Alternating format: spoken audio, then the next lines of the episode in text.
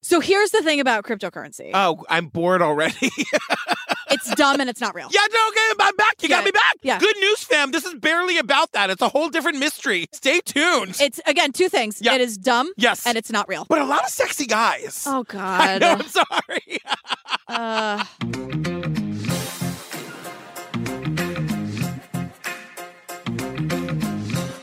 Hi, Julian Benzavalli. hey, Patrick Hines. You might think they're sexy, but they're bad with money. They are very bad with money. I got to apologize in advance. It's Pride season. I've got a Carly Rae Jepsen song stuck Sure. in my head. Why are you apologizing? We love It's her. just so great. It's called Cut to the Feeling. Wonderful. It's so gay. I listen to it in the shower. Perfect. I love it so much. Okay, great. Fam, uh, speaking of cutting to the feeling, I hope you're listening to Jillian's new podcast, Let the Women Do the Work. Tell them what it is. Okay, so it's a documentary style podcast hosted by me, but I had 10 really amazing conversations with really amazing women. Yeah. And then my amazing team of women Yes. edited it all together. And now it's like this documentary style storytelling thing where these women tell their amazing stories. And so tell them some of the stories that are being told. like Lori Davis and her part in the West Memphis 3 case, Maggie Freeling, Yes. Rabia Chaudhry, Roberta from Lula Rich. Gemma from The Gemma, Keepers. yeah. One of my favorites is Amanda Viegas, Yes. who was the partner of Daniel Viegas, who was one of the wrongly accused men we covered on one of those Dateline A episodes. Fatal Confession. She is a badass, and she I is love funny. her. I wanted to tell you, I was looking at the download numbers, fam. You are blowing this up. Oh, yay, Everyone thank is you. listening to it. You should be so Thank proud. you so much. I really am. I don't look at the numbers, but I love. I, I- really, really, really. I love gotta hearing tell that. you, Thank if this were its own podcast feed, it would be one of the most popular podcasts on the Oh, internet. thank so you. Re- is that everyone- real- it- that's real? really true. Oh wow! Yeah, yeah. Thanks everybody. It's really great. So also, fam, I'm going on tour with Maggie and Lance and Tim. We're doing the Disappearance of Maura Murray Yes. live. Julian's not coming, but I Not. promise the show's still gonna be great. it's gonna be so great. Go see it. I'll see you at Obsessed Fest. Yeah, come I'll see you us there. at Obsessed Fest. Maggie Lance and I are coming to Florida, Atlanta, St. Paul, and Texas. Fun. TrueCrimeObsessed.com. Click on the CS Live link. And lastly, just join the Facebook group. That's all I ask. Yeah, we have fun there. Yeah. You know what I mean? It's 50,000 of your true crime best friends sharing memes, talking about the episodes. Yeah. Heavily moderated in a good way, so it's a very safe space. It's a really fun spot to like come make new friends. yeah, that's it. Just be, and be nice in there. Be careful, because That's all. squirrel.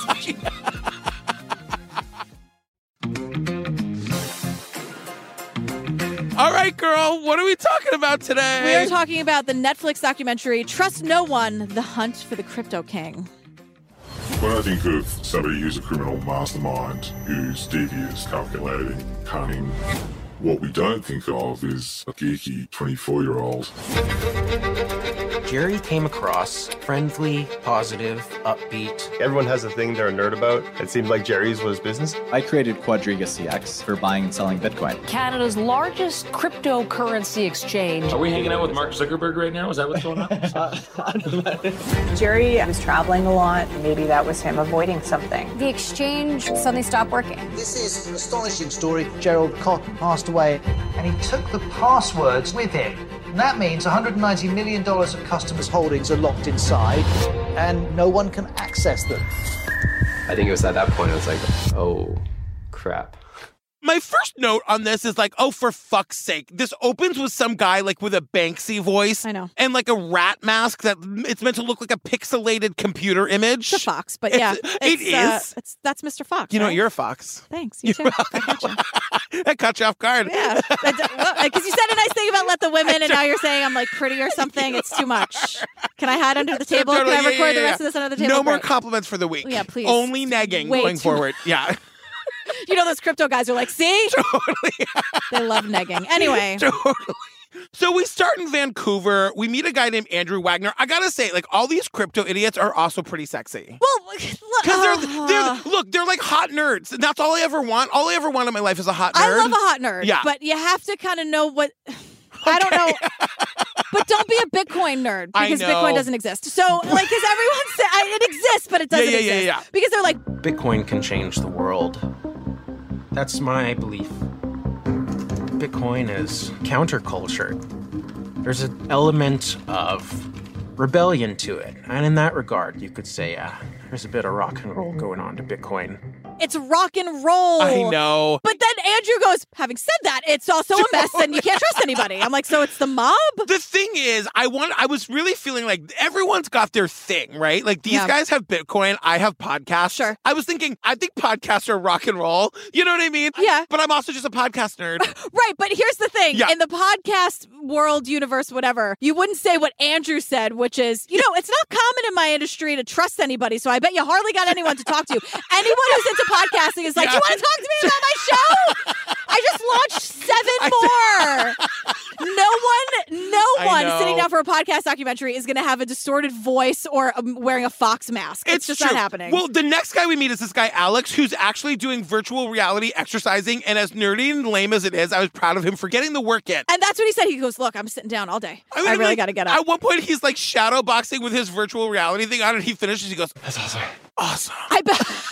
Good job, Alex. He goes, "Awesome!" I bet those things are like cool and terrifying. But um, you look. I'm sorry, you look so dumb. That's why you do it home by yourself. but like, don't let the documentary crew film you. I know. But that thing's probably ten thousand dollars, I know, and it's, it's true. probably sort of a flex or whatever that he has it. It doesn't mean anything to me, but I'm sure there are people who are super impressed that he has that contraption. Oh God, it's so boys are so weird. boy, and there it's a lot of boys. It's, It's a lot all of like boy- well, boys. there's a couple women doing the work. uh, there's one woman who's a real fucking piece of work. Which one? Jen's sister. Oh yeah, oh yeah, yeah, yeah. We'll get through. I'm so mad at her. But I You know, are going to I learn know. the history of Irish wakes, courtesy of yours truly. Come meet us in a few minutes. Oh my God. Well, all these idiot guys, kind of cute, they all discovered Bitcoin in 2013. They're all in Vancouver and they're all part of this like Bitcoin meetup group, which So- is just so weird. I know. But it's all like online, which is fine. Yeah, yeah, yeah, yeah. But so we learn about Gerald Jerry Cotton. Yes. And everyone's describing him, and I'm just like, red flag, red flag, red flag. Yeah. Jerry came across friendly, positive, upbeat. He always laughed. Like, I don't know what Jerry would look like angry. He was so positive and friendly and upbeat, which is great. Yes. But people are saying things like, I don't even knew, I can't even picture what he looked like if he was unhappy or- in any way. And I'm Uh-huh. like, see, that's a, that that's toxic positivity. That's fucking weird. He's the bad guy here. Yeah. And he looks like the kind of guy who would get away with it because he's like skinny, Ugh. nerdy, ginger Canadian guy. Well, I would fall for him in a heartbeat. let me, okay, I'm going to just get my wanna fall soapbox for out him. real okay, quick. Great. Because he is Pull over. he is endlessly described as charming. Yes. We're going to stop right here. Okay, great. Stop using that word. Okay. Because just because you fell for it doesn't make him charming. It's true. Elizabeth Holmes was not charming. Uh-huh. Keith Raniere was not charming. They Uh-huh. manipulated people and you fell for it. I would have fallen for Elizabeth Holmes hook, line, and sinker. She manipulates. She's not charming though. no. she has the charm of fucking wet paint drying on a wall. She's Yeah. not charming by any stretch. I agree, but she's, she's, just a good manipulator. and interesting. Like she's like, Fine. yeah, yeah, yeah, yeah. charming is not the same thing. Keith Raniere, though, honestly, like I'm a dummy and I would fall for a lot of dumb shit, but I would never have fallen for Keith Raniere. No But, way. Like, or this guy either. And yeah, now that no, we're- I would have fallen for this guy This for sure. guy? Yeah, he was just cute enough. The thing is, I'm not into money or numbers, so like Uh-huh. I would never have been able to like participate. But it's like we see him being so stiff describing what Bitcoin is. And I'm Uh-huh. like, and they were like, he had just charmed. Oh, God, he was so charming. And I'm like, that's not the word you're looking for. No, yeah. You know who's charming? Like Chris Evans is charming. I would say me, maybe. you're But charming. it took you a minute. Tom Hanks and Rita Wilson. Yeah. Charming. Connie Britton. I'm telling you right charming. now, you're not going to like it and you're not going to believe me, but at some point we're going to find out some shit about Tom Hanks. I know. It's We got to come. Absolutely. Mark Ruffalo, charming. Him yeah, yeah. too. Great. Keanu Reeves. Look, I- I'm waiting for the bodies in Hanks's trunk. I'm going to be devastated. Dick Van Dyke too. When he falls from grace, I'm never move going to get on? over it.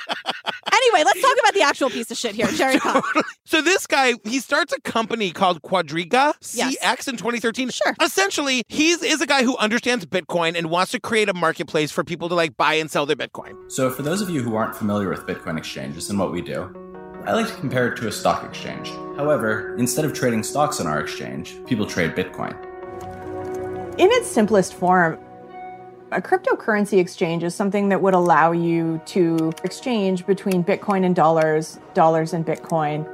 And they make money by taking a fee for each of those trades that they process. He's like, Bitcoin Bitcoin is money in digital form. And I'm like, so money?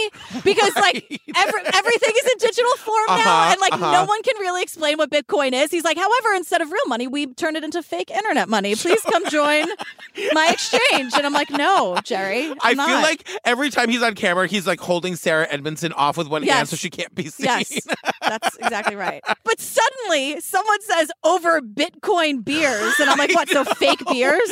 Are you just miming drinking a beer? What do you? What are Bitcoin beers? Are you just in a chat room? Like, Mhm. well, I, I- like that? Mu- I'm not making it like that. Must be what it is. Yep, What are yep. Bitcoin beers? But over Bitcoin beers, somebody's like, uh, guys, check the Bitcoin price. And we all took out our phones and started yelling, like, oh my God, guys, look, oh my God, look at it go. Bitcoin's value reached $11,000. Twelve thousand, fifteen thousand dollars, seventeen thousand dollars, eighteen thousand dollars. The new currency is making a lot of people rich. Bitcoin was suddenly at $19,000 per Bitcoin. Most of these guys who bought in 10 years before bought these Bitcoins for $100. Right. So the value of this currency has skyrocketed. Yeah. And then someone on Fox News is like, look, every bar I go into, the bartender wants to talk to me about Bitcoin. And I'm like, what the hell kind of bars are you going to? Never I know. once have I ordered a Cosmo and had the bartender go, and t- let me tell you about that Bitcoin. and I what, know. What, what bar is she going to? No, no, probably. I, I don't know. What's the what's like the Fox News bar? Some like really corporate. It's called like Borings. Yeah, Borings. Borings O'Hallahan's. no, it's too fun because I that's know. a fun Irish bar. It's just Borings. You had it right. Borings. Period. Borings. That's it's it. Borings. It's period. The thing is, a lot of these Bitcoin people became like millionaires overnight. Imagine you had like 2,000 Bitcoin that you bought for $100 each, uh-huh. and now it's worth 20 grand each. But like where? well, you can You know sell what them I- on that exchange, though. You can sell them there and cash it out in US dollars. Well, it, hopefully, fingers crossed.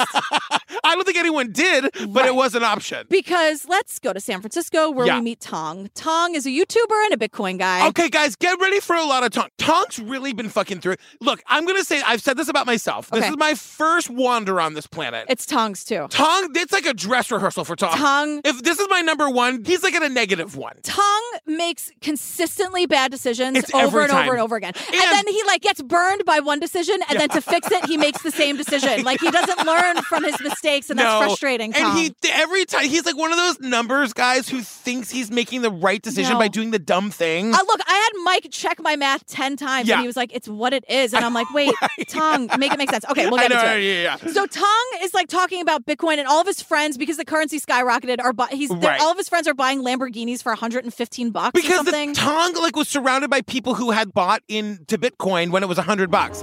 A lot of my friends made a lot of money on cryptocurrency.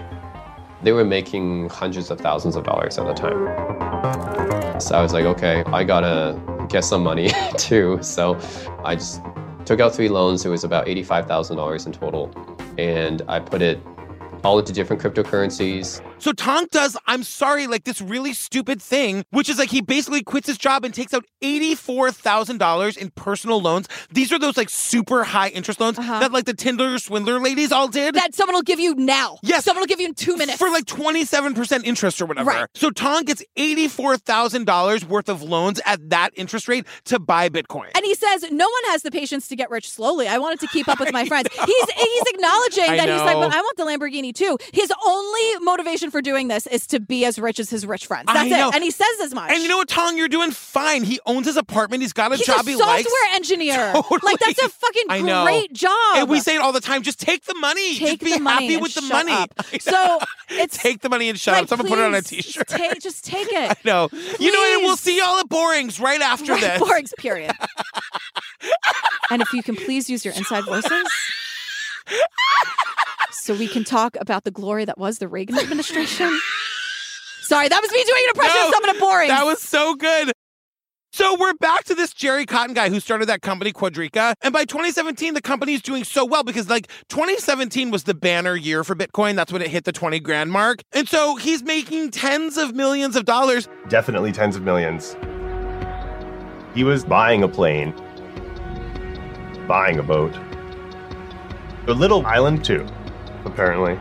he buys a plane, a boat, and a little island. Yeah. And I said, cure AIDS, please, Jerry. Uh, look, Could look- you cure AIDS while you're at it? Tons of houses, Yeah. expensive vacations all over the world. That little island that he bought was ugly. It like wasn't even a palm tree on it. Really? Yeah, it was just a little ugly island. With just sand. That's the all oth- there was was sand. Totally. The worst. Little Ugly Island is the name of the bar that Fox people go to after borings. Yeah, it's their scorpion's You living guys room. ready for Little Ugly Islands? Or Yeah, That- that's their equivalent of Pernilla's yacht, and then heading over to the scorpion's living room. They have borings and whatever this is. What was Little it? Ugly Sand? Yeah, whatever. Little ugly island. The drink is called sand. It's just like it. It doesn't quench your thirst. It just makes it worse. So Jerry, the owner guy, he gets married. But like no one knows that. Nobody knows it. Nobody knows her. He's traveling around the world. He's described as living a digital nomad lifestyle. Whatever. Meaning, whatever. He worked from Yeah, wherever he was. Like, exactly. join the fucking club. Right, totally. Like, everything this guy does, he's acting like Yeah. he's the first one. Like, it's money, but digital. And I'm like, so, like, a fucking credit card? Like, PayPal? Like, what are you talking Like, Right. Apple Pay? Like, I and know, I know. like 10 other things that are legit companies Yeah, yeah, that I yeah, can yeah. list off the top of my head. Yes. And oh, like, what? He works from home? Cool. Like, what are you talking about? Can I- dude? we stop for one fucking second and talk about how fucking awesome Jillian is? God damn it. You are so funny and you always say the right, funny, smart thing at the right moment. Jesus. Should I start Bitcoin? I'm sick of your brilliance. Stop. You said no more I know, you're compliments. right. God. So, look, what comes up must come down, right? Yes. Bitcoin and all the other cryptocurrencies started to drop down. Bitcoin took a serious tumble. It's now down almost 50%. 60%. In just 24 hours, more than $60 billion was wiped off the value of the entire cryptocurrency market. Over $60 billion was lost in this plummet. Right. Some guy on the news is saying that this is happening because China and South Korea want to ban Bitcoin trading, Yeah. and this sort of made everything plummet. I mean, China's like a major world economy. So Yeah. yes, I can see how that I can I can That makes major world sense. economy are words I know how to put together. There you go. Thank you so much. got this. but Tong here is in a lot of trouble because he took out 85 You grand guys- in loans and it's all gone. And there's a ton of interest on the loans, like we were saying. Plus, he has the mortgage to pay. His Yeah. relationships are a mess. So here's what Tong does. No, I have something to point out after you do the math. Yeah, here. yeah, yeah. Yeah. So Tong sells his apartment to get out of debt. Yeah. A- And so after he explains, I was like, Tong, what? I know. After paying back the loans with all that interest rate Yeah. plus the mortgage, Tong still had $400,000. $400,000. And I'm like, shit, what was that apartment like? Tong, you were doing great. You didn't like you like we learned from the housewife thing we did last week. That Lamborghini was fucking leased. That guy Right. didn't own that. So then he like wants to because he like he's from Canada, so he wants to move Yes. the money to a Canadian bank. Hang on a second. What you're about to describe is so absurd. And he goes, Look, you don't want to use a bank because they'll take, you know, a 2% commission. To which I'm like, Look, I'm not in the business of defending big banks. No. But do you know why they do that? Yeah. So you don't go bankrupt overnight, Tom. And oh, also, so that if your money goes missing, they can help you find it. Two percent commission on four hundred thousand dollars. By the way, eight grand. It's eight thousand dollars, which of course is a lot of money. But if you have Tong money, if you have 400,000 Yeah. and you're paying for the security and they also insure you, the Yes. banks, like, I- again, there are a lot of issues here with the banks. Because what Tong does, I guess we're not saying, is that he doesn't do this through a bank, he does it through Bitcoin. His grand idea. I noticed that Kajuga had a 10% uh, premium on there when, when selling your Bitcoin. You can actually make some money transferring to Kajuga. So that's what I did. So I transferred $400,000 worth of Bitcoin over to Kajuga. So he's got this scam that he works out Ugh. where he's going to take his 400 grand, put it into Quadrica, make that extra 10%, and then instantly pull it all back out to make some cash. He does the transaction and then he gets that spinny And it wheel stays thing. there. Yeah, Yeah, It's like the thinking, beach ball of thinking, death or thinking. whatever. Totally. But like, here's here's my question, Tong. I'm going to ask you this. I'm sure you've asked yourself, but I'm asking you now. Yeah. You didn't want to lose eight grand to Chase or Wells Yeah. Fargo or Yeah. Bank of America or whatever. So you're going to put all the four hundred thousand dollars of all of your money into the thing that screwed you over, and hope for the best. Like, Tong- like this is what I mean, where he doesn't learn. Yeah, I It's know. like he does the same thing, and he's like, well, you know, like they they won't hurt me again. They will. This is the thing I'm saying about Tong being like, it's his first time here on the planet because he thinks he's making a smart move. Right. He thinks he's being smart by, I'm not going to pay 2%, I'm going to make 10%. And he has no thought that, like, that 10% is a scam to get you to put your money into that website because he just put $400,000 into it and he can't get it back. And But also, Tong, this happened to you before. Yeah.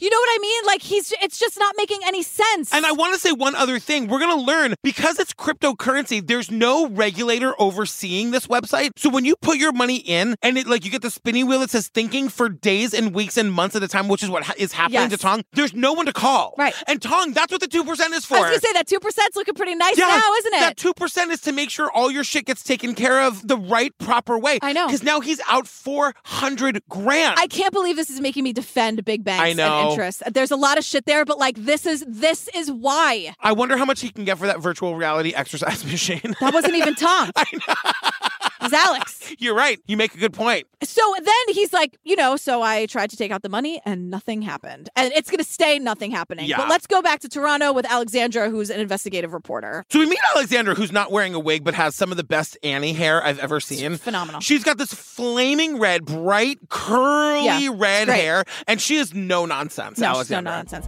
In the fall 2018, I started getting tons and tons of emails from just random Quadriga users saying, I can't get my money out, which seemed a bit strange. The Bitcoin people are emailing her saying, look, we can't get our money. Yeah. We think we've been scammed. Can you please help us and look into this? And she's like, sure. She's an investigative journalist, and like this is what she's wanted to do her whole life. She works for the Globe Mail. Essentially, she learns that during the boom in 2017, Quadriga processed 1.2 billion dollars through their Bitcoin translator or whatever. And that exchange site made money on every single one of those transactions. Exactly. There's a ton of money. Like billions of dollars. so Alexandra emails Jerry Cotton, this guy, the scammer, the bad guy. And right? I'm like, I guess she just finds his email. Maybe she just guesses Jerry at quadrica.com.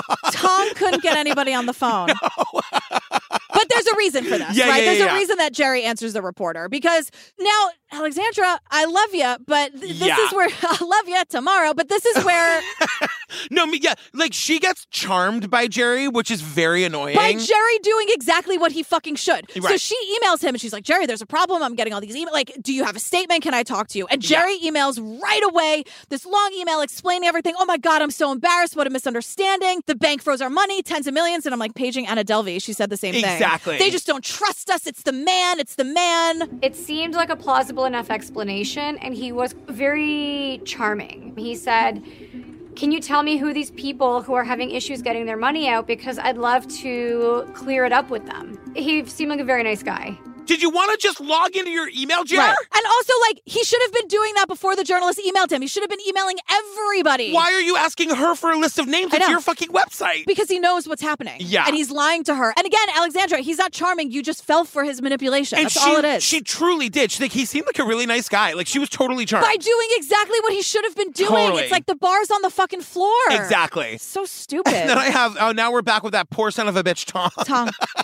Tong is waiting. It's chaos down here, Tom. Tong for weeks and months that circle, that beach ball of death. Just I mean, the I thing is, know. you can't like X out. I you know. Can't, like, No it's way. terrifying. It's four hundred thousand dollars just Tong. like hanging in the ether of the internet, the scariest place on earth. Oh my God. So he's telling us he started his withdrawal. Also, I have a question about Tong. Yeah. How come he's not disguising his voice and face?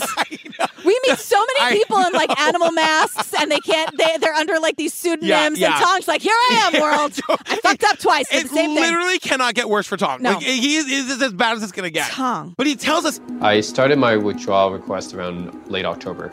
I waited November 2018, still nothing. By the end of December, I still haven't received anything.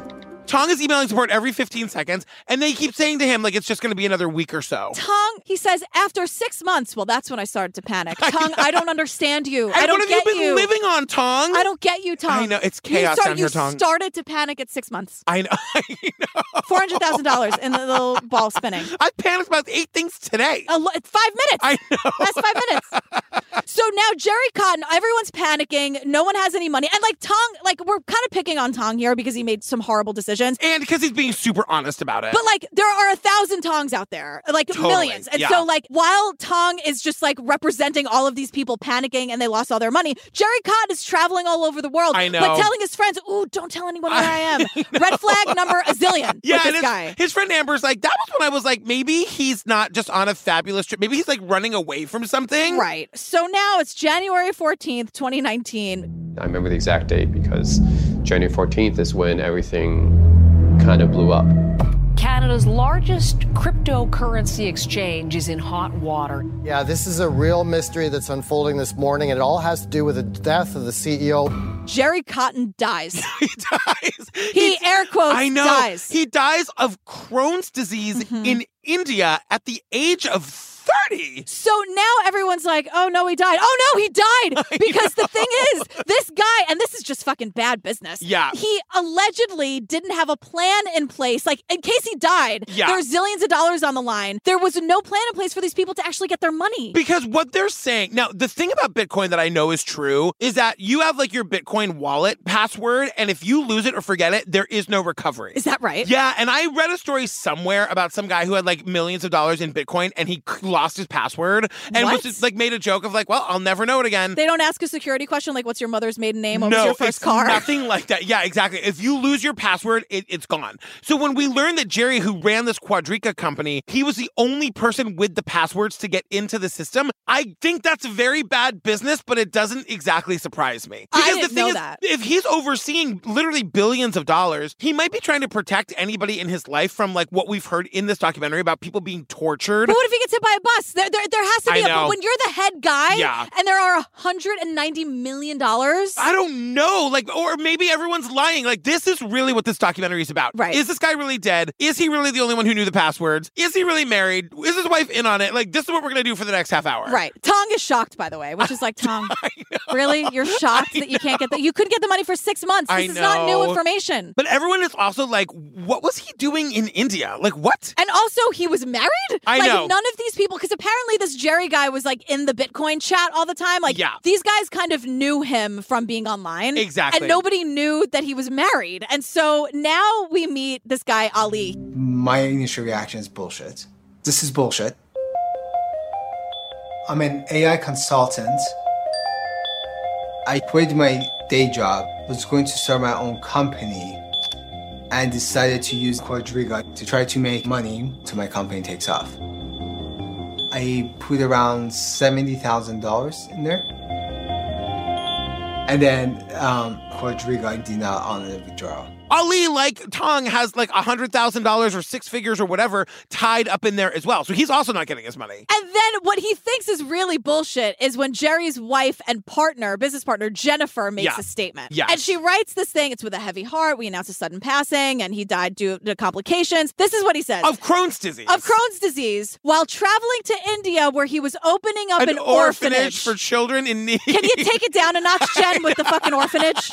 And Ollie's like, give me a break. No, I Jen, know. with the orphanage. I know. Jen. But maybe he was. Jen, please. I- Where are the records of the orphanage? I know. What was it? A Bitcoin orphanage where it was just fucking fake? for digital children. Yeah. So, It was a house of cards. It was just like, there it is. but they also point out Jerry died on December 9th, the date they announced the death, January 14th. To come out and make a statement a month after he's dead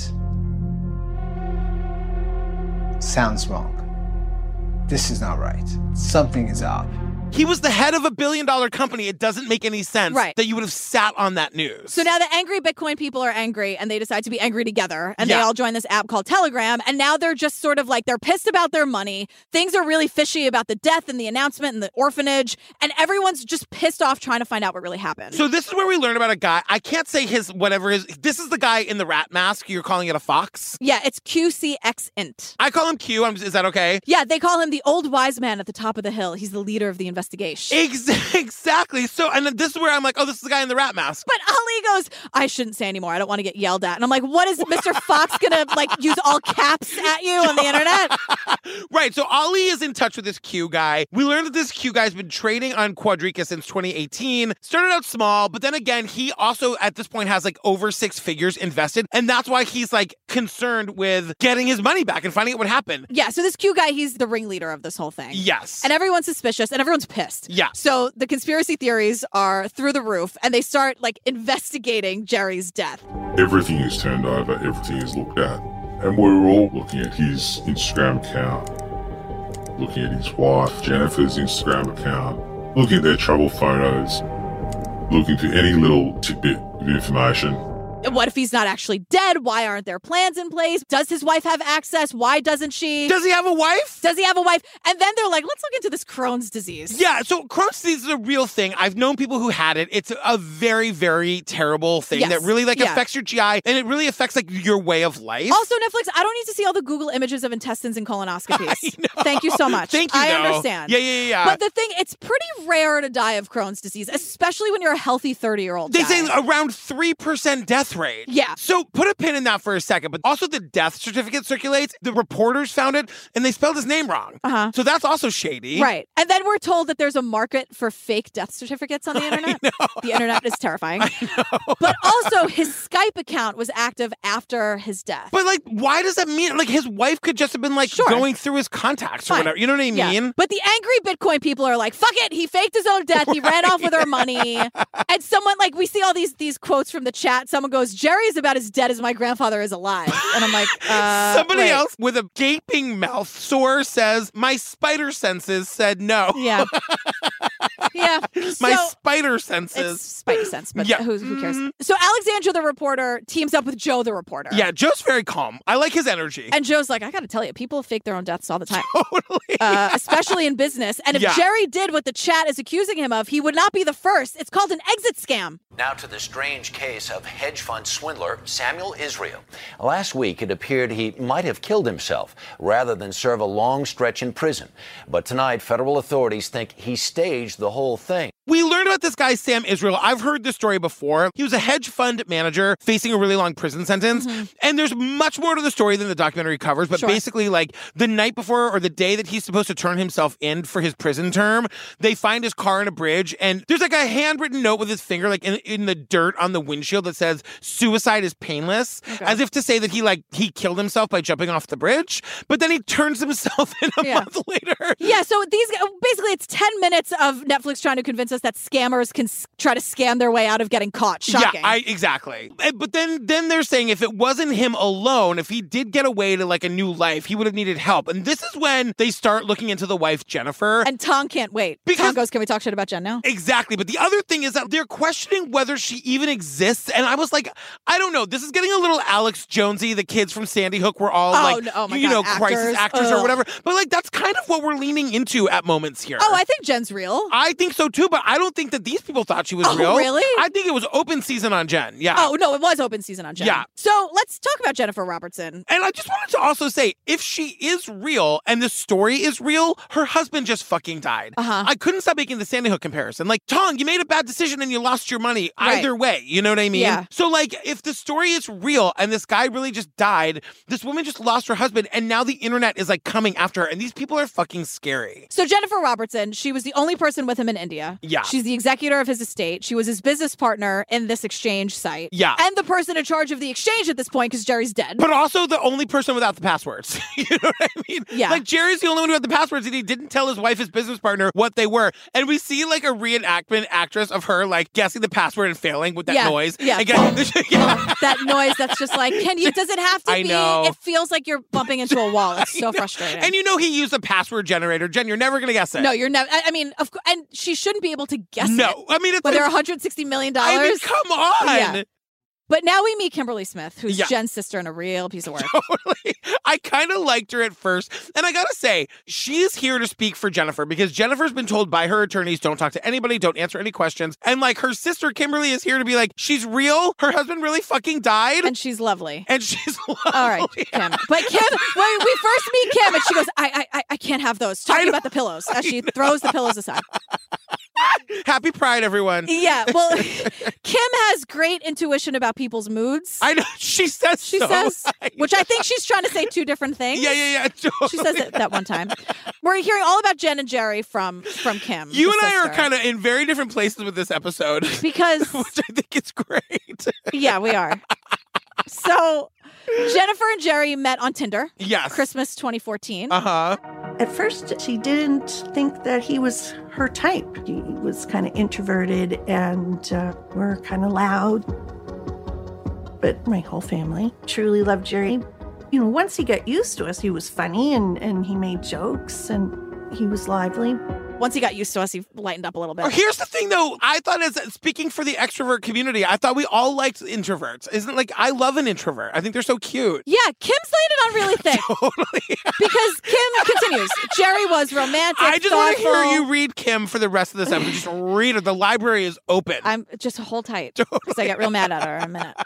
Prince Charming, there's that fucking word again. Yeah. Uh, soulmates meant to be. You know, Jenny taught him how to love. Those feelings were impossible before, and I'm like, Kim, you're trying way too hard. You have Uh-huh. to calm down, She is a little overly earnest. right? But is it earnest or is I she don't know. just She's trying to do a good job. I mean, he- here's what I really think: whether Jennifer had the passwords and has access to the billions or not, Yeah. she got a lot of money out of this death. Yeah. If the death really happened, I think Kimberly's trying to stay in the good graces. I, I yeah, probably. You know what I mean? When someone else is picking up the tab, you don't ask a lot of Uh, questions. yeah, you learn we from the just Anna did Delvey. this. Yeah. So in her grief, says Kim, Jennifer would spend a lot of time on Reddit. Jenny would read everything. Because in her grief, she was trying to hold on to Jerry. She read anything and everything about him.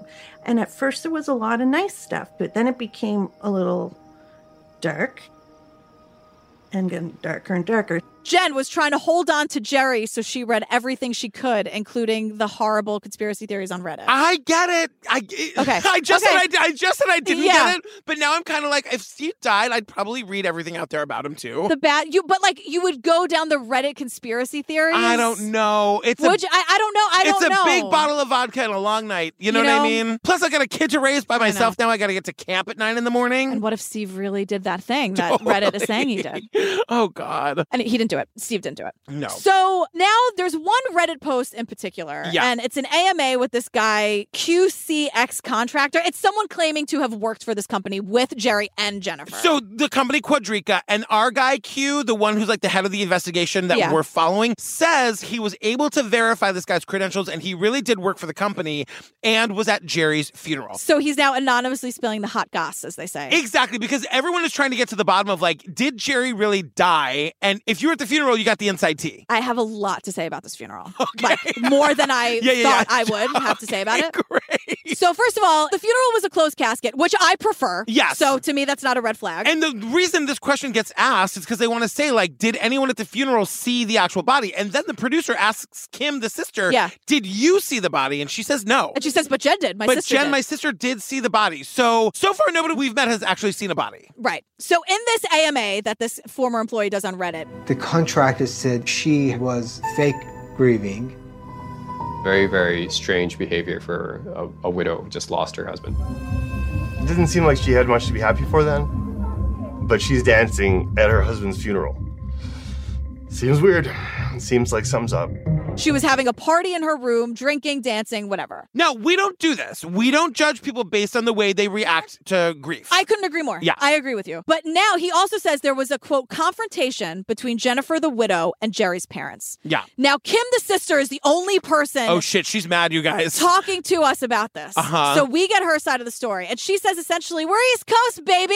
We had an Irish wake, lots of food, lots of booze. Jerry's parents were being two big bummers, and we and they didn't want to party with us, and that was annoying. Uh-huh. And it was so much more fun after they left. We're doing it again. We're using Yeah. words that aren't accurate. Yeah. She's making excuses for the party like atmosphere. Yeah. An Irish wake. Can I just um, say one thing before you tell us what Yeah. it is? When I die, I want this Irish agree- wake, right. and you better be planning it. Right. Then call it something else. Call it a party, call it whatever. It's a Patrick wake. It's a Patrick wake. It's a homosexual wake. It's fucking Pernilla's yacht. It's happy hour. I'm gonna be sending out the invitations, and they're gonna be invitations. Happy hour at Pernilla's yacht. Because this is what I want when I die. I want this. Wonderful. And Yeah. I think it's great. Like I'm not saying anything bad about a party atmosphere when you're celebrating someone's life. Yes. But that's what Irish wakes are, right? They're Uh-huh. about celebrating, and you're supposed to have an open casket, and they're super respectful, and you're supposed to give a space. If someone wants to cry, they can cry, and if Yeah. someone wants to sing and dance and laugh, they used to hire wailers to come and sob hysterically.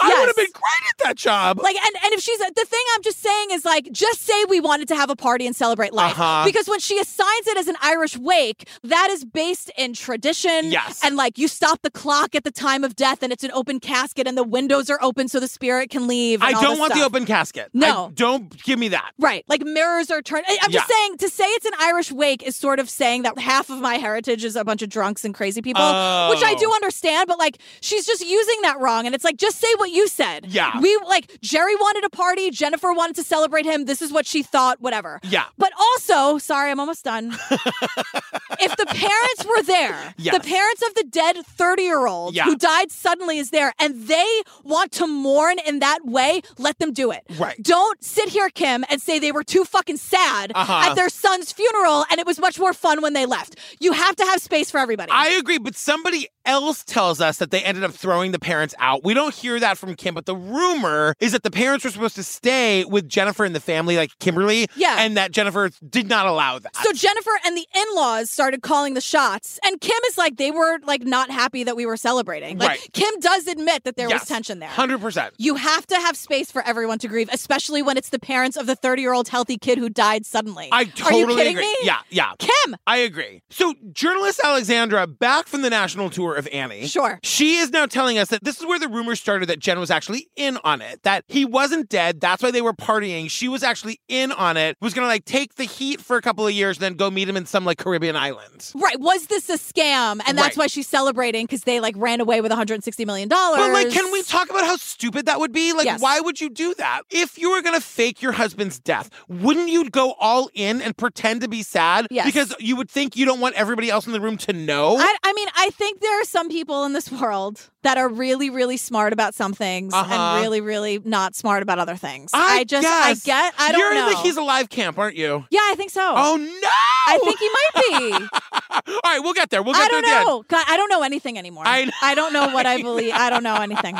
But now we meet Taylor Monahan. Yeah, I like Taylor Monahan. Yeah, she's a cryptocurrency entrepreneur. Yeah, and she says she heard the story about Jerry dying while being the only one who had the passwords. And she's like, that sounds really suspicious. Her whole thing is Bitcoin is backed by underlying technology called the blockchain.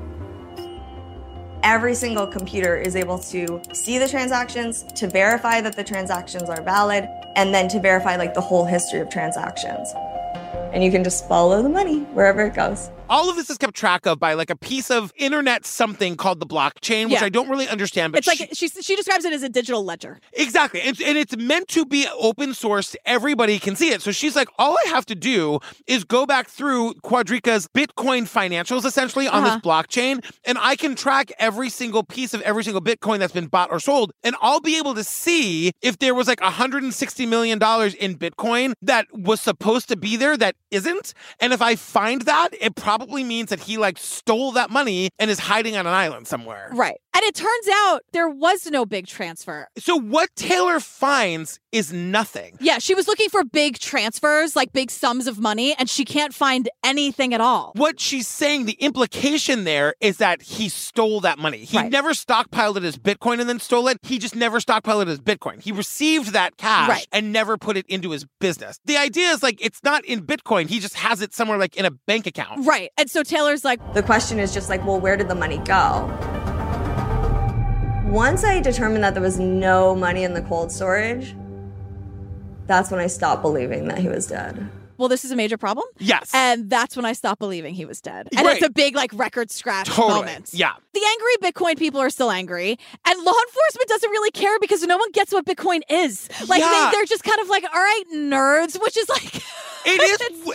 it's, one of those things where you would think that, like, when we're dealing in the hundreds of millions of dollars and people being scammed, Right. You would think that some agency would get involved, and they eventually do, but it just takes a long time. Right. So we're with Daniel, who's from the Ontario Securities Commission. He's and- great. I love this guy. But wait, wait, he's got to clean his glasses first. wait, wait. Okay, now he's ready.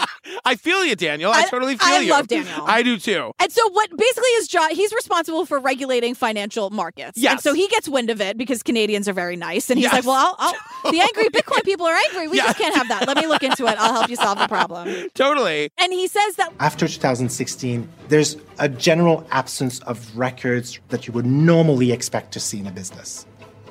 If you do not have access to records, it simply complicates your work. However, working as a forensic accountant, I expect my work to be complicated. there are just no records. Like, there's nothing that you'd expect to see from a real business on the up and up. It's Totally. just not. It doesn't exist, which is exactly what Taylor was saying, basically. Yeah. And what this guy Daniel finds is that Jerry, the owner of Quadrico, he wasn't stockpiling Bitcoin. He was taking pieces of Bitcoin and sending them to other exchanges like abroad. We don't quite know why he was doing that yet, but he was bringing in the money and then taking other people's money and doing stuff with it. Right. So Taylor was saying, "Where the hell's the money?" Right. And Daniel saying, "It's here." And now the question is, why? why. Right. It's just all over the world Exactly. in all these different exchanges. So put a pin in that. We're going to come back to why Jerry was sending the cryptocurrency to other exchanges in a minute. I promise it's going to make sense. But now we got to learn about this other guy, Michael Patron. Yeah, they call him patron and patron. I call him, he just reeks of toxic masculinity to me. We'll just call him Toxic Mask. Yeah, his Insta handle is choke and submit. Stop I it. hate this Are you guy. I'm serious? so serious. I hate him so much. I really don't like him. What we learn about this guy is that, you know, Jerry, we thought was the founder of Quadrica from the beginning. But when the researchers go back, they realize like the first person to register the name Quadrica and the domain name is this guy, Michael Patron. And we learned that back in the beginning of Jerry's company, Jerry was like a co founder. This guy, Michael Patron, was the other co founder. And this guy, this Michael Patron guy, is a piece of shit. And like, Right. is pra- he's one of those toxic guys who's just like, yeah, I'm a piece of shit. Isn't it awesome? and everyone's like, no, we just want to have Bitcoin beers, and you're killing the vibe, brah. And basically, through a bunch of complicated information, this Michael guy is a major player in the identity theft world. Right. He's like a criminal, And right? he served time for like stealing identities and credit card info. I've had my identity stolen. Oh my God, It me sucks. too. And what they're saying is that, like, wait, this Quadrica company wasn't on the up and up. It was co founded by a criminal. And if he was a criminal, we need to look more into Jerry. Like, was Jerry also a criminal? Guess what? Yes, he was. He totally was. And we'll spare you how they figured it out. It was very interesting. So basically, we learn about like the dark web, which Yes. we've learned before, Yes. and we go into the black hat world. It's like the evil hackers. Like you could be a good witch or a bad witch, and they're like the bad guys. Thank you for explaining it to the homosexuals. You're welcome. and so basically, it's like these are the guys who are like, I'll do whatever it takes. Like they'll do horrible things, Yes. and they don't really care. They're just like the worst of the worst of the hackers, using Yeah. their power for evil. Yeah. And so they basically like find some guy who's like, yeah, screenshots. I got screenshots, and they find all of these screenshots of like of Jerry trying to recruit hackers for the scam that becomes Quadriga. And what's so amazing about that is that the dark web is supposed to be so anonymous. Yeah. And Jerry kind of did a good job of trying to do it in an anonymous way. But like, if you get enough hackers on a case, they're going to figure it out. And they're motivated. Yeah. They have a real, real agenda. what we learn is that Jerry comes from a company. He founded another company where he made off with like $30 million before he started Quadrica. Remember, this guy died at 30 years old. We now learn that Jerry has been stealing money from people since he was like 14 or 15. Right. And that his business partner is a piece of shit and steals identities and steals credit card numbers. So come on. What it showed is that Jerry was a serial scammer. Quadriga had been architected from the very beginning uh, to be a scam of sorts. it's really possible and probable that Quadrica was built to be a scam. Right. So he was Jerry was always going to like amass this wealth and then maybe fake his death and run off with everybody's money. Like, there is an excellent chance that the website was programmed to crash when you tried to get your money out. Exactly. Like, what happened Yeah. to Tong was Yeah. not a glitch. It was Right. programmed to do that with the beach ball of death. Yeah. That is what they're saying, and I believe that. So now we're with reporter Nathan, this new reporter. Hi, Nathan. Hi Nathan. Nathan is very cute by the way. We just meet him. He's here with a lot of information. it's a documentary full of attractive people except for that guy with the weird lip sore who Okay. Oh. said spider senses. Okay. He's the only one I don't want to make out with. Okay, great. So back to Nathan. Okay, great. Um, he heads to India and he's really trying to find out if Jerry's really dead. I just wanted to say this is Alexandra and Joseph's story. Why does Nathan get to go do on the ground reporting? I don't know why. You know what I mean? But he's there. They send him there, and Nathan is like, Look, I'm going to India to find out if the guy who died here actually died here. I have no idea if I'll be able to do this. And if he died of Crohn's disease. Right. So he goes he goes he goes to the hospital, talks to the doctor. He finds he like knows the doctor who like oversaw Jerry's death. There is no HIPAA in, in India at all because the, first of all, the doctor whips out the prescription pad and he's like, "What? Do you, hey, stranger, what can I get for you?" And Nathan's like, "No, no, No, no, no, I no. don't need any prescription. I'm just asking. Like, I need you to tell me everything you know about Jerry Cotton." And the doctor's like, "Have a seat, absolutely." Because the thing is, the death happened two months ago. The timeline's a little fuzzy here, but it was two months before Nathan showed up in this doctor's office was when Jerry died. And the doctor remembers it. Like he remembers this like white Canadian guy. They probably don't get a lot of those there. And he remembers the death and he says, No, it was really bad. Like when Jerry came in, he had thrown up 10 times. He was having watery stool. He was in a really bad way. And the doctor knew he had a history of Crohn's disease. so at first the doctor's like, I don't think this is anything more than traveler's diarrhea, which I'm like, oh, so that's something to worry about now. That's a- traveler's diarrhea. That's a real thing. like if Jesus you go to like Christ. some other countries, like you can't drink the water because Oh, it's yeah, like yeah, yeah. you know what I mean. That's what the doctor thought it was. Right. Not because the, the the water is bad in other countries. It's just We're different. not used to it. Exactly. So Jerry and Jen spend the night in the hospital. Sometime around noon the next day, his condition took a sharp turn. He became fulminant, Dr. Sharma said. A medical term describing a rapid and severe deterioration. At 2:45 p.m., Mr. Cotton went into cardiac arrest. According to this doctor, Jerry takes a major turn for the worse. He Yeah. goes into cardiac arrest and he can't be revived, and so he dies. He has three heart attacks. Yeah. So he dies like 12 hours after being admitted to the hospital. Wait, you're going past this quickly like you don't believe it's real because I believe this really happened. Uh huh. The That's three all. heart. Okay, great. yeah, I don't know. I mean, I mean, he like w- like at noon he starts going down. He doesn't die until seven twenty five. He's got three heart attacks in between. That's Oh. fucking crazy. Do you know that I didn't? The noon and the 7:30 thing didn't connect to me. It took him That's seven and a half seven hours. and a half hours to die of three heart. You heartless witch. I know. Sorry. but the thing, like, I don't like him, and I, I know, I'm, I not al- know. I'm allowed to not like him. He's a Of bad guy. course, So but, maybe, like, I don't yeah. want anyone to die that way. But yes, I- yeah, I don't- Although I don't Tong, want it. Tong wants him to have the fourth heart attack. Right. You know. what I Tong's mean? like, only three? Shucks. But Tong and everyone else, Tong Yeah. and everyone else in that chat, they are furious. And I gotta tell you, like, I love, I really think this is a great documentary uh, because I was really into the mystery of, like, is he dead or is he alive? And let me tell you, let's say all of this is 100% true. Yeah. He had the cardiac arrest, all this horrible, horrible stuff, and he, he's the one guy who died of Crohn's disease. Let's just say. All of that being said, Yeah. it's still really shady that he was the only guy with the keys to this wallet thing. Well, because what my point was, I think two things can be true. I think he can be stealing everybody's money and also died in this really weird, tragic Uh-huh. way. And the fact that he died in this really weird, tragic way, it builds the story that like it, he faked his own death to run to another country. Yeah. You know what I mean? I just think that both things can be true. Yes, because he was stealing. Like, there's no doubt. There's no doubt, and we'll get to that in a second. And also, I just to say, the last thing the doctor says is like, I should put Crohn's disease on the piece of paper because that was my best guess. Like, I don't Yeah. even know. Like, he doesn't even really know if he would really officially say that Crohn's was his cause of death. And this is where it gets back to the people in that group chat where they're like, well, did Jennifer poison him? It sounds like a poisoning, you know? And they'll never know because there wasn't an autopsy. in the end, we get back with Hugh Daniel, the forensic money guy. Yeah. And he's just saying, like, when we did like the real deep investigation, we came across all of these fake accounts that Jerry was making. And essentially, Let's say a user is coming in and they want to buy a crypto. Their account gets credited with one crypto. Unbeknownst to them, that crypto does not exist. It was Cotton responding to that order, crediting their account with fake cryptocurrencies. And that's what he did hundreds of thousands of times. Jerry was literally the reason he was the only one with the passwords was because he was literally getting involved in every transaction. Mm-hmm. So Jerry was taking Jillian's $20,000, crediting her account with a Bitcoin, but not actually transferring a Bitcoin to the account.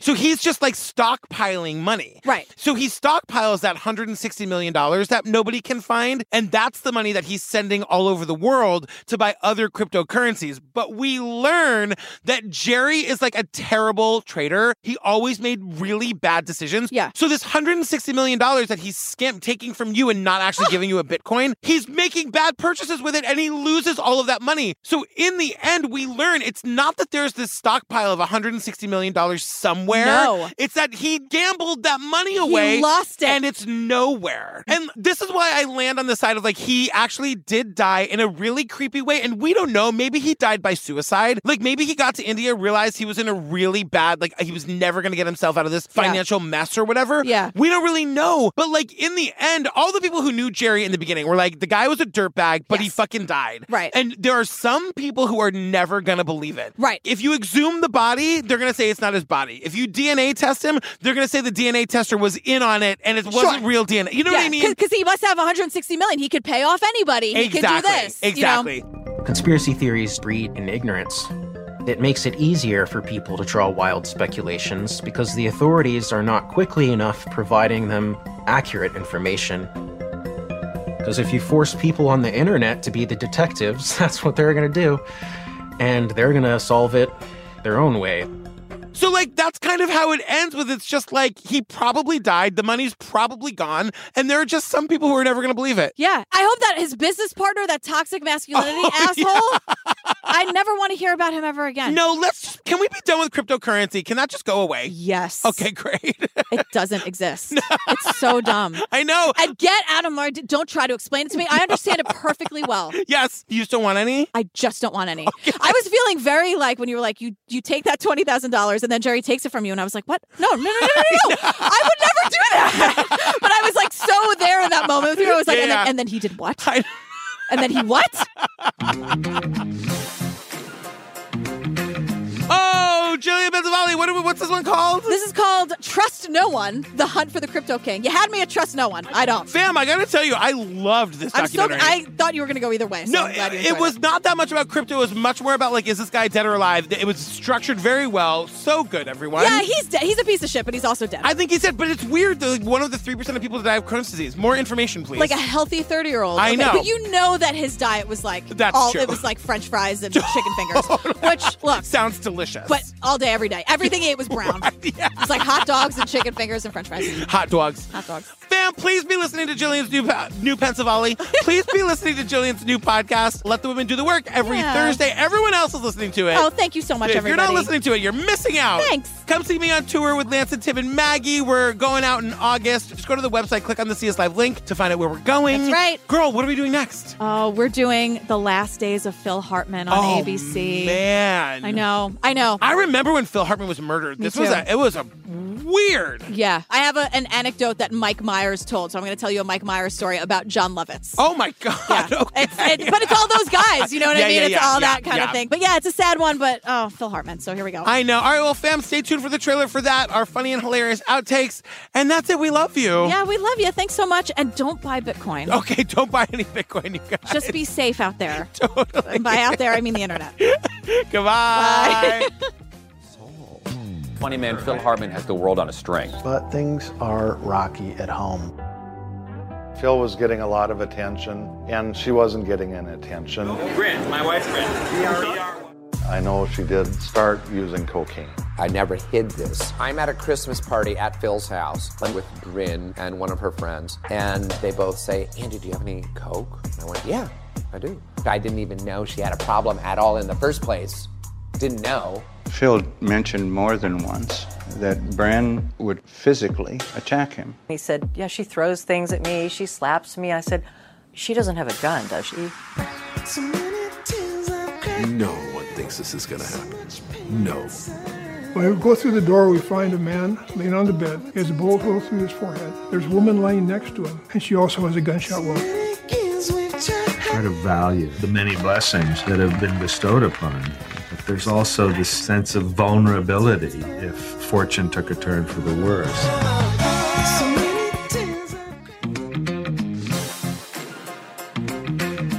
this is going to mean nothing to anybody, but there's this like very famous anchor on CNBC. Her name is Maria Bartiromo, and she's like famous now because she's like friends with Trump or whatever. When I worked at CNBC when I first got out of college, I worked with her, and she and I once got stuck in an elevator together. Yeah. She's in this documentary for like 30 seconds, and she knew I was afraid of elevators. We're stuck in an elevator, and she looks at me. and She goes, "You're not going to freak out, are you?"